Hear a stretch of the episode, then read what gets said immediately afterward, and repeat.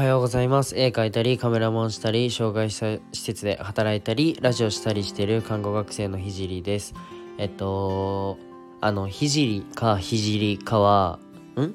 同じかひじりかひじりかはあの僕も分かりません。ということで、えっと、今日のテーマは、えっと、チーム戦で必ず必要な3つのことというテーマで話していきたいと思います。で本題に入る前に一つお知らせがあります。えっと現在、えー、スタンド FM にてメンバーシップを開催しておりこちらでは、えっと、毎週僕と Zoom での会議やらオンライン飲み会が行います。また一緒にプロジェクトを立ち上げて挑戦したりと楽しいことを一緒に共有できるえー、コミュニティになっております。ぜひ遊びに来てください。じゃあ、えっ、と、本題に入りたいと思います。えっと、まあ、お待たせしましたということで、あの、すいません、なんか急に、え、何と思ったと思うんですけど、あの、友人を待た待たせてしまった話から話して、えっと、チーム戦に必要なことを話していきたいと思います。ちょっとここを話さないとあの腑に落ちないと思うので、まあ、僕の失敗談なんですけどそれを一つ話してから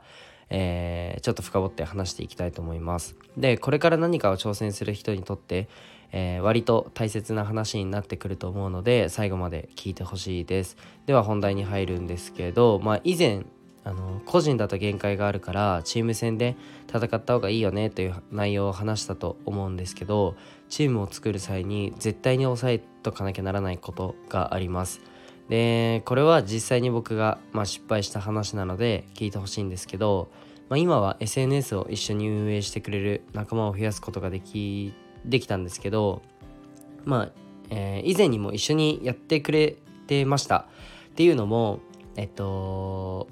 まあ最近うんと最近また一緒に SNS 運営をしてくれてるんですけど、まあ、以前に1回だけちょっと他のことをやったことがあって、まあ、戦場はそのラジオでもなく、まあ、インスタグラムでもなく、まあ、YouTube だったんですけどまあ、実は1回だけ友達を誘って YouTube デビューをしたことがありました。もう結論もう大失敗大こけです。なんかその YouTube をやるさらに前に僕はちょっとライブ配信をえっ、ー、とライブ配信専用のアプリでやってて、まあ、そこで月収10万円ほどはいけたことがあってまあその経験からあのいや自分なら何でもできるわってマジで思ってて、まあ、副業で SNS を使うのくらい余裕だなとかまあ高をくくってたんですよすごく。ね、そこで YouTube をやれば、まあ、そのライブ配信のアプリなんかよりもっと市場が大きいし市場が大きいところで、えー、挑戦すれば大きなリターンが見込めるなと考えて、まあ、友人を誘ってやってみましたでそれもあの当時まあ、内容としては、まあ、当時本当に少なかったもう本の要約です。もう今でこそ多いですよ。なんかいろんな浮かぶじゃないですか、名前。今でこそ多いんですけど、その時は本当に競合が1つぐらい。1つか2つ。1つだな。ぐらいでした。で、まあ実際にやってみて、もうめちゃくちゃ編集に自信が、ん？時間がかかるし、すいません。めっちゃ噛みましたね。すっごい編集に時間がかかっちゃうし、何より要約すること自体がもうすっごい難しくて、まあ、時間がかかっちゃったんです。とにかく時間がかかっちゃった。でまあ結論、えーと、誘ったのは僕で、まあ、僕が友人の時間を食ってしまったことになります、えー、時間を食うのは本当に何よりも罪だと僕は思ってるんですけどそれをまあ友人にしてしまったっていうのは本当に今も申し訳ないなというふうに思ってます。まあなので、えっと、チーム戦にする時に抑えて抑えなければならないのは3つで、えっと、根拠のある戦術があるかが1つ目。で2つ目がどんなリターンが見込めるのか。で3つ目が、えっと、誘う前に自分は個人として強くなったのか。この3つはマジで抑えなければならないなというふうに、えー、思いました。時間を奪わないためには、まあ、どんな感じで攻めていくのか。でそれはうんとなんでなのかっていうのを必ず伝えるべきだしどれぐらいの時間を要するのかとかも、まあ、作戦の一つだと思うんですけどそれは絶対に伝えなきゃいけないなというふうに思うのと、まあ、どこを目標にしててどんなリターンが見込めるのかもまあ分からないとモチベーションが湧かないじゃないですか。なのでまあ、うんと、スピード感が遅くなってしまったりするのでまずここ。あとはえっとまあさらにチーム戦にするまでに、まあ、自分が本当に何か知らないと初速が見込めないじゃないですか。例えば僕、うんと来年まあ看護師なんですけどまあ、看護師とかすらもなくてで僕ラジオも毎日やってて、まあ、フォロワーさんがなんともう700人超えてもうめちゃくちゃ嬉しいんですけどそういうなんだろうなちっちゃいことでもいいから個人で少しずつ力をつけてないとうんチーム戦にした時になんだろうなじゃあフォロワーが例えば、まあ、フォロワーが全てじゃないんですけど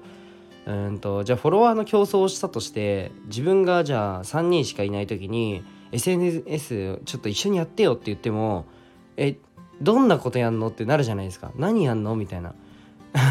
なっちゃうと思うんですよ。でも僕は実際友人にそれをやってしまって戦術も何もない状態で、えっと、スタートさせてしまって本当に時間を食ってしまいました。まあ、えっと、これらが原因で継続できなかったり結果を出せなかったりすると思う,、ね、思うので、えっと、実際自分たちは、えー、とこの3つが圧倒的に当時は足りなかったと思ってます。で今日話した、まあ、自分の経験から、うんと、何か挑戦する人の、まあ、後押しができたらいいなって思います。そうですねまあチーム戦にするといろいろ難しいと思うんですよ。なんかどの仕事を誰に与えあの割り振るかとかどういうことをやってもらうのかとか。うん、でもやっぱり個人より絶対にあのなんだ成長するスピードは速いしまあ例えばアイディア一つ浮かぶ浮かぶのにしても一つの脳みそで考えるのかじゃあチームでじゃあ3人チームだとしたら3個の脳みそで考えるのかって全然違うと思うんですよ。まあ、そういった感じで、まあ、チーム戦にするっていうのは絶対に重要だと思うので、まあ、今日の話をさせていただきました。じゃあ今日は終わりたいと思います。で最後にちょっと僕の自己紹介になって申し訳ないんですけど、えー、僕は毎日、まあ、投稿しててえっとまあ、障害の偏見をなくすことを目的に、えー、施設を立ち上げるまでの過程と自分の作品を世界に届けるまでの過程を毎日共有します。あとは医療の最前線での学びだったり他の職業に転用できる考えだったりあと絵の方で全国選抜作家展に選抜されたのでアートについても共有しています、うん、コラボの依頼だったり Twitter コラボの依頼は Twitter だったりあとはインスタにて連絡をもしてます。ちょっとレターだとレターでコラボお願いしますってまあ言われたことあるんですけどあの名前も書いてなくてもう誰ってなっちゃうんで でしかもレターの返信ってレターなんだろう返せないじゃないですかこの文字で。うん。ラジオで返すっていうことになってしまうとまあちょっとレスが遅れてしまうのでインスタかツイッターにてお願いします。じゃあ今日はこの辺で終わりたいと思います。じゃあバイバイ。